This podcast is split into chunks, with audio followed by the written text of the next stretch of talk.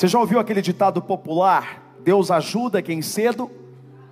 É, não tem como não pensar no seu madruga, né? Quando você fala um negócio desse. Deus ajuda quem cedo madruga. Quem madrugou hoje? É. Eu não sei de quem é a autoria desse ditado, ele é bem antigo, mas o sentido é que Deus ajuda quem acorda cedo, quem vai à luta, quem se esforça, quem trabalha com afinco. E não deixa de ser uma verdade, apesar da Bíblia dizer que Deus cuida dos seus enquanto eles dormem. Há um tempo de descanso, mas há um tempo também de esforço, porque a preguiça, ela é condenada na Bíblia. E aí o que a gente vê muitas vezes são pessoas que vão para o extremo, ou elas estão muito na delas, com preguiça, acomodadas com a sua vida, ou nós vemos pessoas totalmente afoitas, atropelando aquilo que Deus não estabeleceu para elas, conforme a pastora pregou. A preguiça, é, ela é condenada, e são tantos versículos na Bíblia. Por exemplo, Provérbios 19, 15 diz assim: Quem é preguiçoso e dorminhoco, acabará passando fome. Provérbios 19, 24, olha o que diz a Bíblia. Existe gente que tem preguiça até de pôr comida na própria boca. Conhece alguém assim? Você não sabia que esse versículo tinha na Bíblia, né? Olha aí. Agora você tem base para falar quando o seu filho não tiver. Provérbios 13, 4, olha o que diz: Por mais que o preguiçoso deseje alguma coisa, ele não conseguirá, mas a pessoa esforçada consegue o que deseja. Provérbios capítulo 20, verso 4, diz assim: ó, o preguiçoso não ara a terra na estação própria, mas na época da colheita procura e não acha nada. Agora a situação ela se torna mais grave quando essa preguiça ela é espiritual. E é sobre esse assunto que a gente vai entrar hoje. É quando nós fugimos da disciplina diante do Senhor. Preguiça de ler a Bíblia, preguiça de vir à igreja,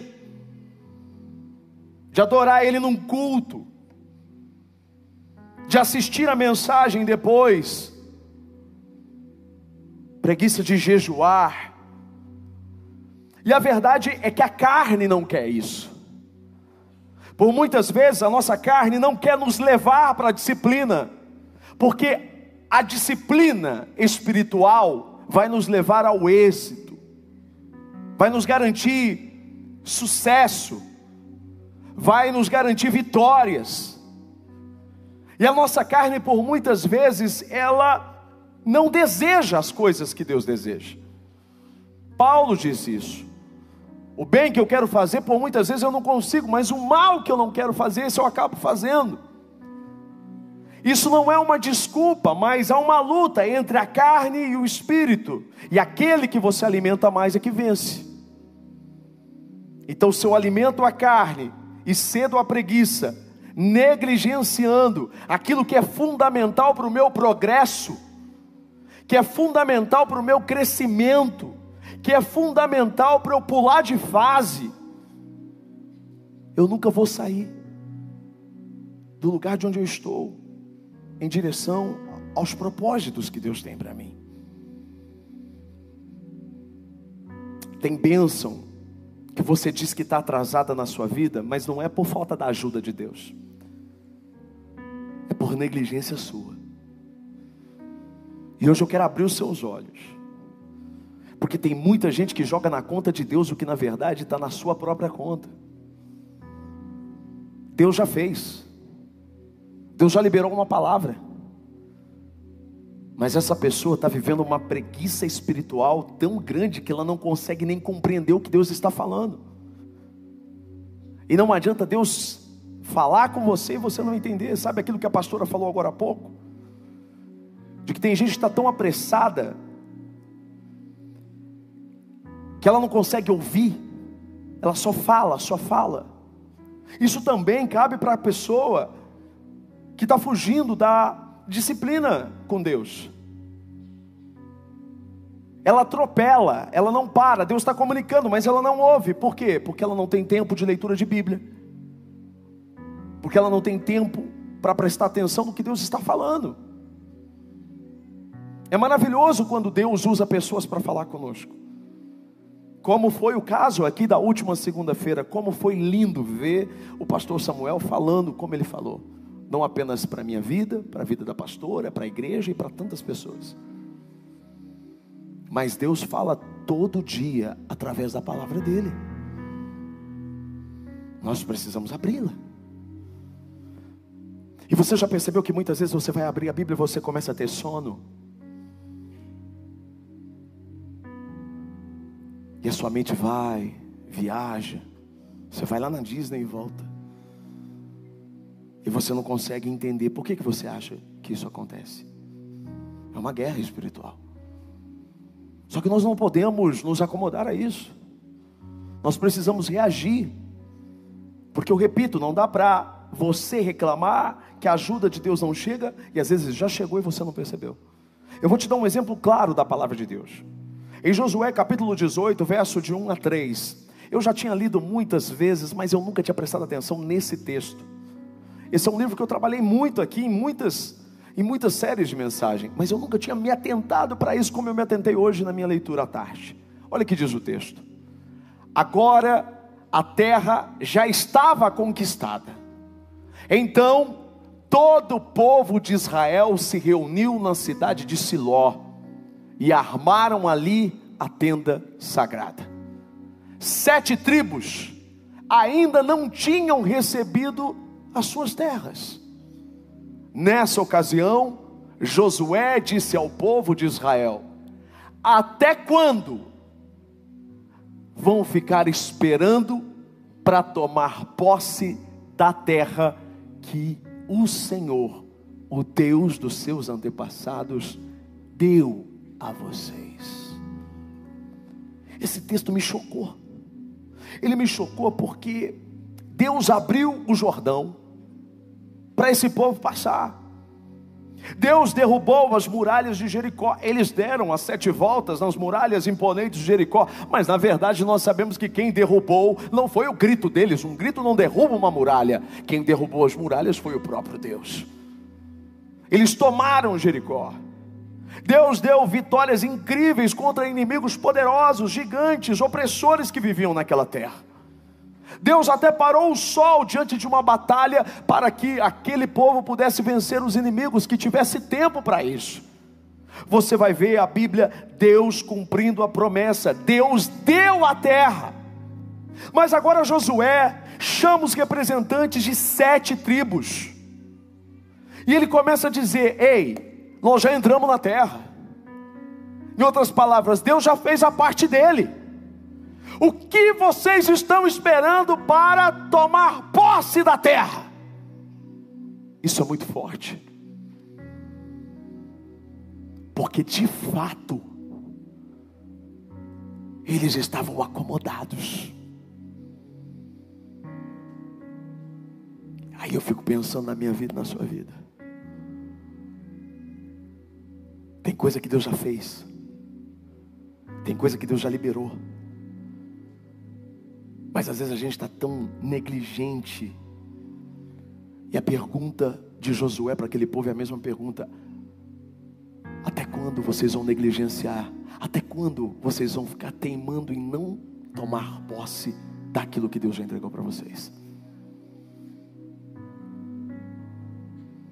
Tem cura que Deus já liberou e a pessoa não tomou posse restauração de casamento que Deus já entregou, mas a pessoa não tomou posse, fica lambendo as feridas, fica falando do passado, fica apontando o dedo, acusando, lembrando os erros e isso e aquilo.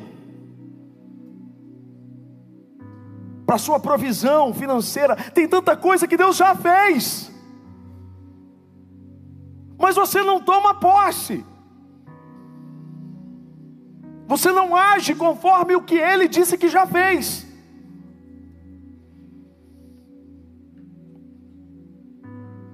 Você precisa assumir responsabilidades. Eles tinham que percorrer a terra, a sequência do texto. Josué fala: separem três representantes de cada tribo, e eles vão percorrer a terra. E eles tinham que percorrer a terra, e que tinham que fazer uma descrição, tinham que fazer um inventário da terra, mapear a terra, e voltar para ele e dizer: olha, essa terra aqui, eu quero esse pedaço aqui, é assim, é assim, é assim. Só que fazer isso, meu querido, não era algo tão simples. Na verdade, era simples porque o mais difícil foi Deus que fez. Na verdade, sempre faz, Deus faz a, a parte mais difícil. Não dá nem para calcular, mas sabe aquela história de que 99% é Deus que faz e 1% Ele deixa para a gente, para a gente participar do milagre? Eles tinham que mapear, eles tinham que percorrer. E obviamente poderiam encontrar algum remanescente dos inimigos que moravam ali. De uma forma resumida para você, dá trabalho colocar as coisas em ordem. É por isso que por muitas vezes a gente ganha, recebe, mas a gente não vive no novo, porque o novo exige da gente colocar as coisas em ordem. Eu vou dar um exemplo para você. Falava sobre isso numa palestra que eu fazia. Uma vez eu estava lá na academia, muito tempo atrás. Eu estava na esteira e aí o professor chegou para mim, ele começou, a gente começou a falar sobre pacotes de, de internet, de telefone e de TV. Eu falei que o pacote que eu tinha em casa, ele falou dele. Aí ele perguntou para mim, quanto você paga? Eu falei, ele falou para mim, nossa, você paga muito mais caro que eu. Eu falei, não, mas deve ter, deve ser diferente. Ele, não, é isso, isso, isso. Eu falei, sim. Ele falou, então eu pago bem mais barato. E a hora que ele falou para mim, eu fiquei, meu Deus. Eu falei, nossa, estragou minha academia. Eu falei, sabe quando você se sente lesado? Você fala, meu, o cara paga, mas por quê? Aí já até desliguei a esteira e fui embora. Cheguei em casa, eu falei para a Viviane, falei, Viviane, você acredita que ele paga bem menos que a gente? Ela, nossa. Tem que ligar lá, né? Eu falei, é, tem que ligar lá. Aí toda vez que eu pensava em ligar, eu falei, ai, nossa. Vou ligar, aí vai, vai passar para um, passar para outro, passar para outro. Eu falei, ah, amanhã eu ligo. Aí no outro dia de novo, no outro dia de novo. Nove meses se passaram. Ele chegou lá na academia e perguntou: E aí, resolveu o um negócio lá na, do pacote, do combo? Eu falei: Ah, eu esqueci. Aquelas desculpinhas, sabe? Ele falou, então, rapaz, ainda reduziu mais. Eu falei, não. Eu falei, não. Já parei a esteira na hora, de novo. Porque não dá para fazer uma esteira assim, né? Cheguei em casa, falei, Viviane, cuida de tudo aí, porque eu vou ficar a tarde inteira ligando para essa operadora. Peguei o telefone, meu irmão, e eu liguei. E é incrível. Você já passou por essa situação? Vai, menu, menu, diz que um, dois, para contratar, para aumentar, que não sei o que. Último, lá no final, depois de você apertar uns 50 números, aparece assim: aperte 9 para falar com o atendente. Aí você aperta o 9, aí vem uma mensagem assim: não entendemos a sua solicitação. Ô João, ainda bem que você não está mais, né? Fala assim, coisa do mal, coisa do mal, eu não vou desistir, vai cansar o meu dedo. E aí, filho, você já atende daquele jeito, alô! Aí a pessoa do seu lado, calma, Senhor. É tão maravilhoso quando alguém diz para você ter calma, depois você está cinco horas tentando falar com ela. Bom, eu falei, falei, falei, falei, falei, falei, falei. Ela falou assim: Olha, só um instante que eu vou falar com a minha supervisora. De verdade, eu acho que ela estava no Facebook. Ela fez assim, estava no Facebook, vendo. Ah, senhor, falei com a minha, com a minha gerente. Olha, conseguimos o desconto que o senhor deseja. Eu falei, nossa, que legal. Eu falei, escuta, e, mas faz nove meses que eu ouvi isso, e terá que tem como descontar? Ela, Senhor, sinto muito, isso não é possível. Desliguei o telefone. Moral da história. Você pode demorar o tempo que você quiser para colocar as coisas em ordem. Mas quanto mais você demora, mais você perde. Maiores são os prejuízos. Dá trabalho. Dá trabalho. Tem dia que a gente foge. Todo mundo tem um armarinho desse em casa, não é, pastora? Um armário que você quer arrumar? Aí você olha para aquele armário assim, você fala assim: hoje eu vou te arrumar. Aí de repente a carne grita, você fala assim: ó, oh, vou te dar mais uma chance. Eu volto semana que vem. Porque dá trabalho colocar as coisas em ordem, dá trabalho colocar a nossa vida em ordem. Só que não tem jeito, tem coisa que a gente tem que fazer.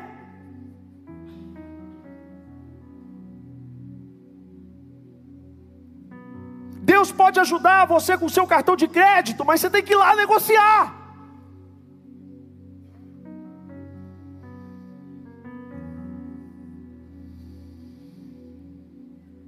Sabe, irmãos, nós ouvimos tantas promessas aqui na última quinta-feira. Lembra delas? Que nós vamos aparecer no censo, porque seremos mais de 10%. O Samuel não sabia. Quando eu a hora que ele foi embora, eu disse assim: Samuel, você sabia que todo mundo da igreja sabe, porque eu falo do altar desde o começo da igreja, que nós temos como visão alcançar 10% da cidade. Ele quase caiu. Eu falei, mas você está você tá você, tá, você falou, filho. Ele foi usado para falar aqui em cima. Ele falou tanta coisa aqui. Falou do programa de televisão. Falou que vão crescer lá para a igreja nova, vai ser, vão ser três cultos, porque vai ficar pequeno. Quatro, ele falou coisas muito fortes, mexeu com o nosso coração, mexeu com a nossa fé, muitas confirmações. Eu não sei se você se liga nisso, mas tem muito pastor, a maior parte dos pastores que vem aqui fala assim: ó, todo mundo, muita gente do Brasil e de fora vão vir aqui, vão passar aqui, aqui, vão, aqui vai acontecer grandes, grandes conferências, coisas incríveis vão acontecer aqui em São Carlos. Você percebe que essa palavra é confirmada muitas vezes? E eu, eu nunca converso com esses pastores, porque eu quero ouvir Deus falando. É maravilhoso a gente ouvir promessas. Imagina aquele povo lá no deserto ouvindo: Olha, eu tenho uma terra que manda leite e mel para vocês. Uma terra boa, uma terra isso e aquilo. E eles pensando: Nossa, como é? Nós vamos parar de comer o maná, que é uma benção, mas não vamos ter frutos. A Bíblia diz que, que, que o cacho de uva que os caras levaram, os espias levaram como amostra, era tão grande que precisavam de, de várias pessoas para levar. Era algo sobrenatural que eles nunca tinham visto. Agora pensa comigo, eles estão diante da terra, mas eles não tomam posse da promessa. Meu Deus. Todas as promessas que Jesus conquistou por nós na cruz. E a gente não se coloca, não se assume como filho de Deus de verdade. Eu repito, essas promessas maravilhosas que nós ouvimos aqui na quinta-feira, e nós precisamos tomar posse delas. Deus nos entregou o Banana Brasil, precisamos tomar posse dele. Só que aí vem trabalho. Tem muita gente que não quer mudar de prédio, porque dá trabalho. A gente está aqui faz um ano e meio, tudo bonitinho, eu já ouvi muitas pessoas chegando para mim e falando, ai pastor, mas é tão bonito aqui, meu querido. Isso aqui não é salão de beleza bonito, não. Isso aqui, isso aqui vai ficar bonito para a escola. Tem outro lugar lá que vai ficar bonito igual e vai caber mais gente. A gente não pode ser apegado, não, filho.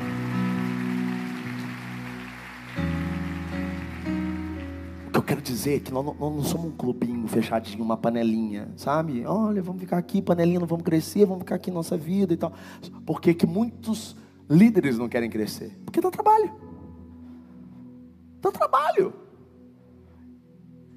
Eu já ouvi de pastores. O cara fala assim: tem certeza que vocês estão pedindo 10% da cidade? Isso dá um trabalho. Eu falei,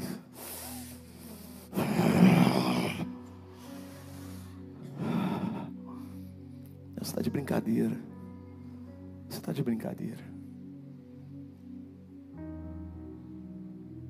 Crescer dá trabalho. Mas aí a gente não vai crescer porque a gente não quer trabalho. É por isso que fé e dedicação precisam trabalhar juntas. Nós vamos lá para esse lugar novo, é reforma, é ampliação, é investimento. Tem gente que acha que fé dispensa trabalho. Não. Tudo isso aqui para acontecer há um trabalho, louvor. Foi lindo aqui, não é? Cantando. Mas que hora vocês chegaram? 5 horas da tarde? Ensaiaram 5 horas da tarde. Estão aqui desde as 5 ensaiando. Para cantar as três músicas para você. Uau, glória a Deus, para Deus, porque Deus é o melhor. Dá trabalho os bastidores. A luz que acende, a luz que apaga, a projeção. Dá trabalho o estacionamento. Dá trabalho. Dá trabalho as crianças, educar as crianças, o ministério infantil dá trabalho. A pregação da palavra dá trabalho, eu tenho que fechar no quarto, entender o que Deus quer falar. O que Ele quer falar, não o que eu quero, mas o que Ele quer falar. Fé e trabalho caminham juntos. Por que, que a gente não leva isso para a nossa rotina espiritual? Precisamos de uma rotina espiritual para tomar posse do que Deus já nos deu. Hoje eu quero falar da mais importante parte da nossa rotina de oração, de espiritual, que é a oração. Gente, se você for esperar ter vontade para orar, você nunca vai orar começa rasgando a carne. Você não quer falar, você tem preguiça, você tem sono, mas você quer que a sua vida muda. Deus vem e traz uma, uma promessa, Ele traz uma promessa para você, Ele coloca a terra diante de você, mas você nem fala com Ele. Como que as coisas vão acontecer? Ele já entregou, mas se você não der o passo, se você não tomar posse, tem muita gente que tem preguiça de orar, por quê? Porque é mais fácil terceirizar, é melhor pedir para outra orar por mim. Tudo bem, a intercessão é, é fantástico, beleza, só que Deus sabe quando você quer que as pessoas orem por você porque você tem preguiça de orar. Porque uma oração não é só pedir, Oração é agradecer. Oração é relacionamento com o Pai. E a pergunta que eu tenho para você é: como é que está a sua vida de oração? Ai, pastor, mas é que. Não, pastor. Não, não, não tem. A gente quer ajuda, mas não quer falar com Ele. É mais fácil terceirizar. Preguiça de orar, porque às vezes a pessoa já falou tanto com todo mundo, tem preguiça de falar para Deus. Já falou para todo mundo. Olha, estou com isso, estou com isso, estou com isso. Ai, meu Deus do céu. Vai para a internet, coloca. Mas não falou com Deus. Está preguiçoso, não, não, tem, não, tem, não tem mais vontade trazendo isso para outro momento. Sabe quando você tem alguém, alguma coisa para falar com alguém, e aí você chega diante dessa pessoa, você está com preguiça de falar, porque você já falou tanto. E às vezes, a preguiça de orar é porque não crê mesmo. Porque não crê que Deus vai ouvir, não crê que Deus vai fazer, como se a sua oração tivesse menos valor do que uma outra oração. E a oração é o meio mais importante, mais poderoso para nós obtermos a ajuda até tomar posse do que Deus já nos deu. Imagine você numa estrada, deserta, à noite, tempestade, sozinho. Tenebroso, né? O carro para. Seu telefone não tem área. Aí você está tão desesperado. Você vê uma placa da concessionária com 0800 para pedido de ajuda. Está ali. Está diante de você. Você está vendo. Mas se você não sair do seu carro, bem, não tomar chuva, e não pegar aquele telefone que tem na rodovia e ligar e pedir socorro, você vai esperar muito Eu estou aqui hoje na função dessa placa, dizendo para você: existe um lugar onde você pode buscar ajuda. Existe alguém que pode te ajudar.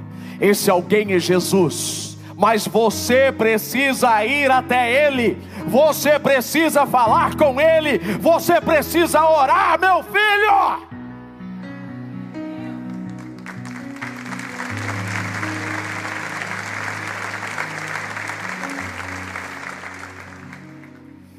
Então, esse ditado de que Deus ajuda quem cedo madruga, pode ser muito bem aplicado, não apenas uma rotina de trabalho, mas uma rotina de oração. Aliás, eu acho que essa frase foi feita para oração.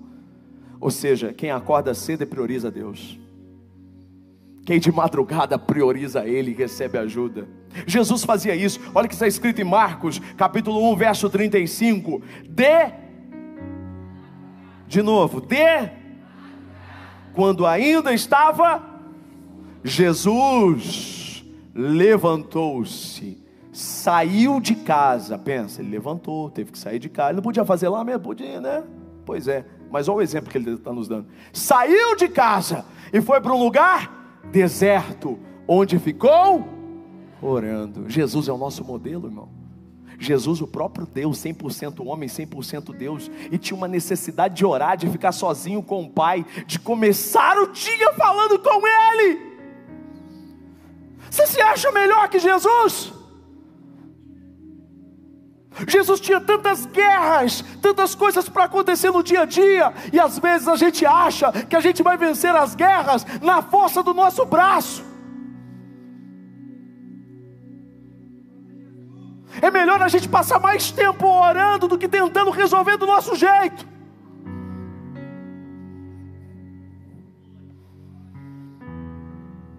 É claro que não se trata de uma doutrina acordar de madrugada. Existem aqueles que dizem, é, a madrugada a fila é mais curta.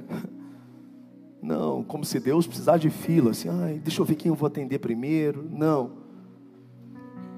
Não se trata disso. Mas se trata de priorizar. Não é uma doutrina, mas é inegável o resultado que essa oração produz. Eu tenho muitos testemunhos para contar para vocês, porque as maiores vitórias que nós vivemos como casal, eu e Viviane, foi com propósito de oração às três horas da manhã. Nossa, três horas da manhã? É porque eu escolhi três horas da manhã, filho. Você escolhe a hora que você quiser, eu escolhi três horas. Eu e ela, acordamos três da manhã, joelhinho no chão e orando.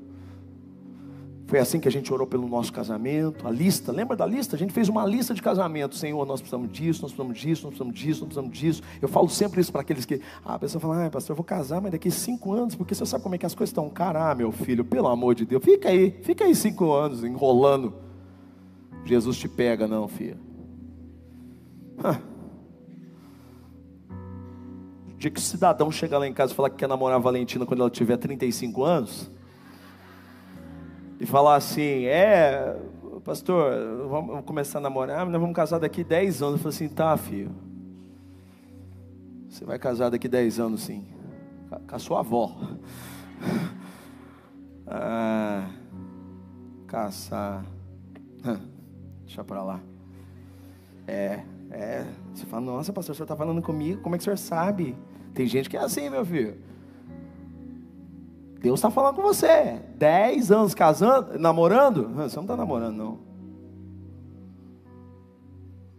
Paulo diz assim: é melhor se casar do que ficar abrasando. Procura o que é abrasar. Vai lá no dicionário. Mas não agora.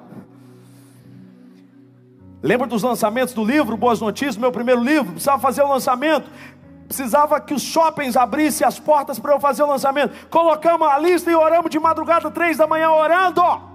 Todas as portas foram abertas. Quantas vezes orando, orando pela abertura da igreja. Tudo, tudo nós colocamos. Três horas da manhã, vamos orar. Eu e ela lá, de joelho, orando. Tudo que você vê aqui na igreja, a gente orando. Orava até quando ela estava falando A, eu estava falando B. Sabe quando a gente está falando uma língua, a mulher está falando. Quem? Ou, vocês são extraterrestres? Não tem isso na sua casa. Não tem isso na sua casa. A mulher, a mulher o dia que ela está na TPM, aproveitar que ela está conversando com a Isa ali, e eu já vou falar, né? TPM, assim, aquela, aquele dia que ela está naquele negócio assim, que só Jesus na causa. Não estou falando você, amor, estou falando a mulher aqui. Eu só estou usando um exemplo. Olha aqui. Sabe aquela, aquela história? Quando ela fala A, você fala B, o diabo ele faz a gente falar as línguas diferentes para a gente causar briga, confusão. Ela fala assim, ó, ou oh, você está falando uma coisa, eu estou falando outra. Seguinte, vamos orar. Três da manhã, orando. Um do lado do outro, sem escovar os dentes, orando. Terceiro dia, já estava. Nem terceiro dia, né? Primeiro dia já terminava a oração e. Ai, glória a Deus. Entende o que eu estou falando? Fica com orgulho Vai para a oração. Vai para a oração. Jesus nos ensinou a importância de preservar na oração. É por isso que ó, hoje, presta atenção, eu estou dizendo eu. E eu quero convidar você, a partir de hoje, até o final do mês, três horas da manhã. Essa, ó, daqui a pouco, três horas, eu vou estar acordado. E eu vou estar orando até o final do mês, todos os dias, três horas da manhã. Você quer ver sua vida mudar? Você quer ver sua vida mudar? Você precisa de ajuda mesmo? Você precisa? Então, três horas da manhã você é meu convidado. Você na sua casa ou na minha, desperta, vai lá. Ah, pastor, mas depois se eu não voltar a dormir, ah, meu amigo, continua orando. Continua orando. Três da manhã eu vou entrar nesse propósito. E eu vou orar por três alvos. Primeiro, pela igreja, pelo lugar novo, pelas coisas que a gente precisa, por cada uma dessas listas. Domingo você vai ter a lista, você vai me ajudar nessas listas. Você vai orar por isso. Você vai ver um milagre. Vou orar por, pelas listinhas, os seus nomes aqui, os nomes. Vou orar por todos esses nomes. É o segundo alvo de oração. Meu terceiro alvo de oração. Eu vou orar para que Deus ajude você naquilo que você precisa dele. Tem alguém que está comigo três da manhã? a partir de hoje. Pensa bem, hein? Pensa bem. Amém? Amém? Está preparado para os milagres? Três da manhã. Coloca seu despertador. Coloca o seu, coloca da sua esposa, dos filhos, porque se um, o diabo fiz, fazer você ficar surdo, o outro vai. E nós vamos orar três horas da manhã. Igreja, que envolve tudo, as coisas da igreja, ora por mim também, pela pastora, para os pastores, pela liderança, pelas necessidades, pela listinha, vai orar pelas pessoas, e por você, eu vou orar por você. Amém? Está comigo? Combinado? Amém. Perseverança, estou terminando. Lucas capítulo 18, verso de 1 a 8. Então Jesus contou aos seus discípulos uma parábola para mostrar-lhes que eles deveriam orar sempre e nunca desanimar. Presta atenção nesse verbo aí, deixa esse texto aí. Está dizendo assim, ó, orar sempre e nunca desanimar. Tem gente que faz contrário. Orar nunca e desanimar sempre. Jesus ensinou que a gente deve orar sempre e nunca desanimar. Ele disse: em certa cidade havia um juiz que não temia Deus e nem se importava com os homens. E havia naquela cidade uma viúva que se dirigia continuamente a ele, suplicando-lhe: Faze-me justiça contra o meu adversário. Por algum tempo ele se recusou mas finalmente disse a si mesmo: Embora eu não tema a Deus e nem me importe com os homens, esta viúva está me aborrecendo. Vou-lhe fazer-lhe justiça para que ela não venha mais me importunar. E o Senhor continuou: Ouçam o que diz o juiz injusto. Acaso Deus não fará justiça aos seus escolhidos?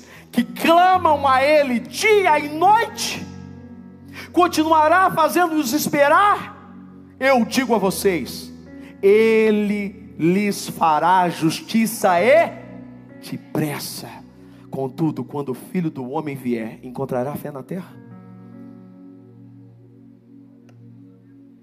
Lucas 11, 9 a 13. Por isso eu digo: peçam e será dado busquem e encontrarão, batam e a porta será aberta, pois todo o que pede recebe, e o que busca encontra, e aquele que bate a porta será aberta. Qual pai do meio de vocês, se o filho lhe pedir um peixe, em lugar disso lhe dará uma cobra? Ou se pedir um ovo, lhe dará um escorpião? Se vocês, apesar de serem maus, sabem dar boas coisas aos seus filhos, quanto mais o Pai que está nos céus dará o Espírito a quem o pedir. E eu encerro, Mateus 21, 22. Leia comigo. E tudo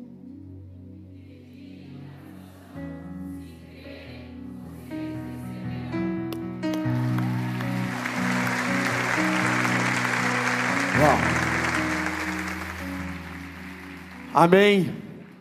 Eu quero que você se coloque de pé. E a gente já vai orar, que a gente já está terminando. Aqueles que hoje decidiram tomar posse daquilo que Deus já deu e que estão começando hoje uma nova disciplina diante do Senhor, dizendo assim: oh, Me ajuda, Senhor. Eu não vou mais viver na preguiça. Você pode vir aqui à frente. Você pode vir aqui, o Espírito Santo vai te ajudar. Pode vir dizendo assim: oh, Eu quero, Senhor. Eu quero uma disciplina com o Senhor a partir de hoje eu vou tomar posse daquilo que o Senhor já me deu. Eu não vou ficar mais parado, eu não vou ficar mais escondido, eu não vou, eu não vou ficar mais de boa. Não, eu vou viver tudo que o Senhor tem para mim.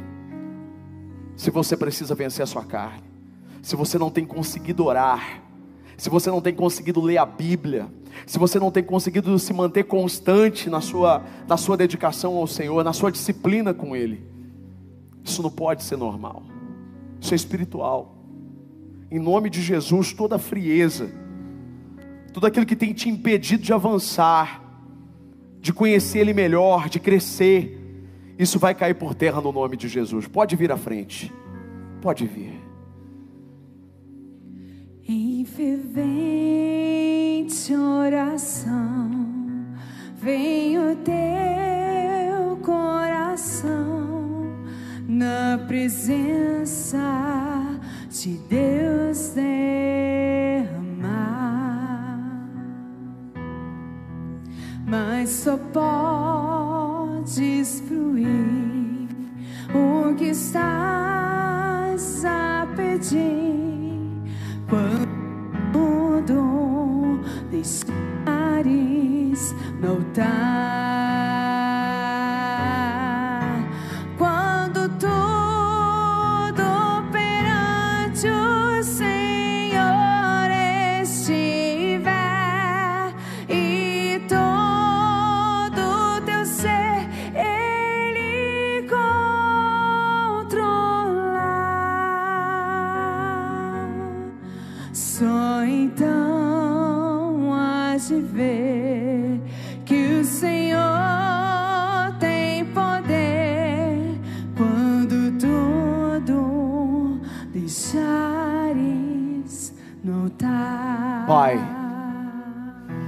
nome de Jesus Cristo, essas pessoas estão sendo sinceras, e é verdade, Senhor, nós não somos super-heróis. Por muitas vezes a nossa carne quer fugir, a nossa carne não quer se submeter, por muitas vezes a nossa carne deseja prazeres, mas nós reconhecemos que o nosso espírito precisa do Senhor, ele precisa ser fortalecido. Essas pessoas não estão aqui, Senhor, por conta de uma bênção financeira, elas estão aqui porque elas querem ter intimidade com o Senhor, elas querem crescer, elas valorizam isso elas não querem viver uma vida meia-boca, elas querem crescer e tomar posse da terra, da promessa que o Senhor já deu. O maior trabalho é seu, não é o nosso. Mas às vezes nem o nosso nós temos força, às vezes o nosso é só orar, o nosso é só te agradecer, é buscar. Às vezes nós temos a fonte jorrando, mas temos a preguiça de beber da água. Mas isso vai mudar, Senhor, porque nós queremos uma vida diferente, nós queremos mais do Senhor, nós queremos dar um passo em direção àquilo que o Senhor liberou sobre nós. E como foi falado aqui na quinta-feira, precisamos nos posicionar, nos lançar aos teus pés. Ajuda-nos. Coloca as palavras na nossa boca, Espírito Santo. Ensina-nos a orar. Ensina-nos a derramar o nosso coração sincero não com palavras bonitas. O Senhor não está à procura de palavras bonitas. O Senhor não está à procura de beleza numa oração. Às vezes, uma lágrima vale mais do que muitas palavras. Ensina-nos a falar a Sua língua. Ensina-nos a declarar as Tuas promessas da nossa oração. Espírito Santo, perdoa-nos pelas vezes que o Senhor nos chamou e nós dissemos não, pelas vezes que o Senhor nos acordou e quando deveríamos orar, ficamos com medo, ligamos o celular. Perdoa-nos porque por muitas vezes o nosso celular tem mais prioridade que o Senhor. Perdoa-nos. Perdoa-nos por negligenciar esse tesouro tão presente. Muda isso. Ajuda a gente, Espírito Santo. Ajuda a gente. Desperta as pessoas aqui hoje. Ajuda-nos nesse compromisso que fizemos contigo. Eu sei que cada um aqui tem uma realidade. Muitos acordam cedo, dormem pouco. Mas em nome de Jesus, o corpo não vai sentir. E se sentir, o sacrifício é para o Senhor. Mas nós vamos fazer disso não um ato de religiosidade, não um ato de competição, não um ato de hipocrisia mas um ato de alguém que precisa de ajuda, de dependência. Desperta o teu povo, desperta o teu povo a orar. Ninguém pode deter uma igreja que ora. Ninguém pode deter uma pessoa que ora, uma mãe que ora, um pai que ora um filho que ora. Não existem barreiras para oração. E nós vamos orar por esses três alvos.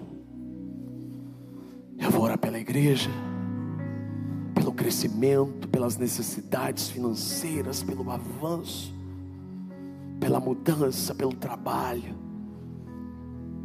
Eu vou orar pela listinha pelos nomes que virão a te adorar e te conhecer. Os grilhões serão quebrados, as cadeias serão quebradas. E eu vou orar pelos teus filhos, as ovelhas desse aprisco. Eu vou orar para que cada um que precisa da ajuda, cada um precisa de uma ajuda diferente uma da outra. Mas o Senhor é o Deus que conhece cada uma dessas necessidades.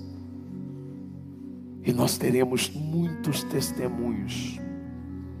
Porque o Senhor não vai preparar, o Senhor já preparou. O que a gente precisa é só tomar posse. É só acreditar. É só nos esforçar um pouquinho. É só nos dedicar a essa disciplina espiritual.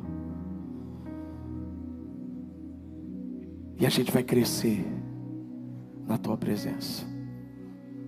Então, em nome de Jesus, toda frieza, toda preguiça espiritual, seja destruída agora, cancelado agora, e que o sopro de vida, o sopro do Espírito, venha sobre você para te ajudar a continuar esse propósito até o final.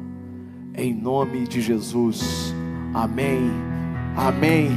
Amém. Uau! Guerreiros! Aleluia! Que o grande amor de Deus, o Pai, a graça do Filho Jesus Cristo e a comunhão com o Espírito Santo seja sobre você, sobre a sua casa, sobre a sua família, hoje e para todo sempre. Amém. Deus abençoe no nome de Jesus. Vai com Deus. Amo vocês.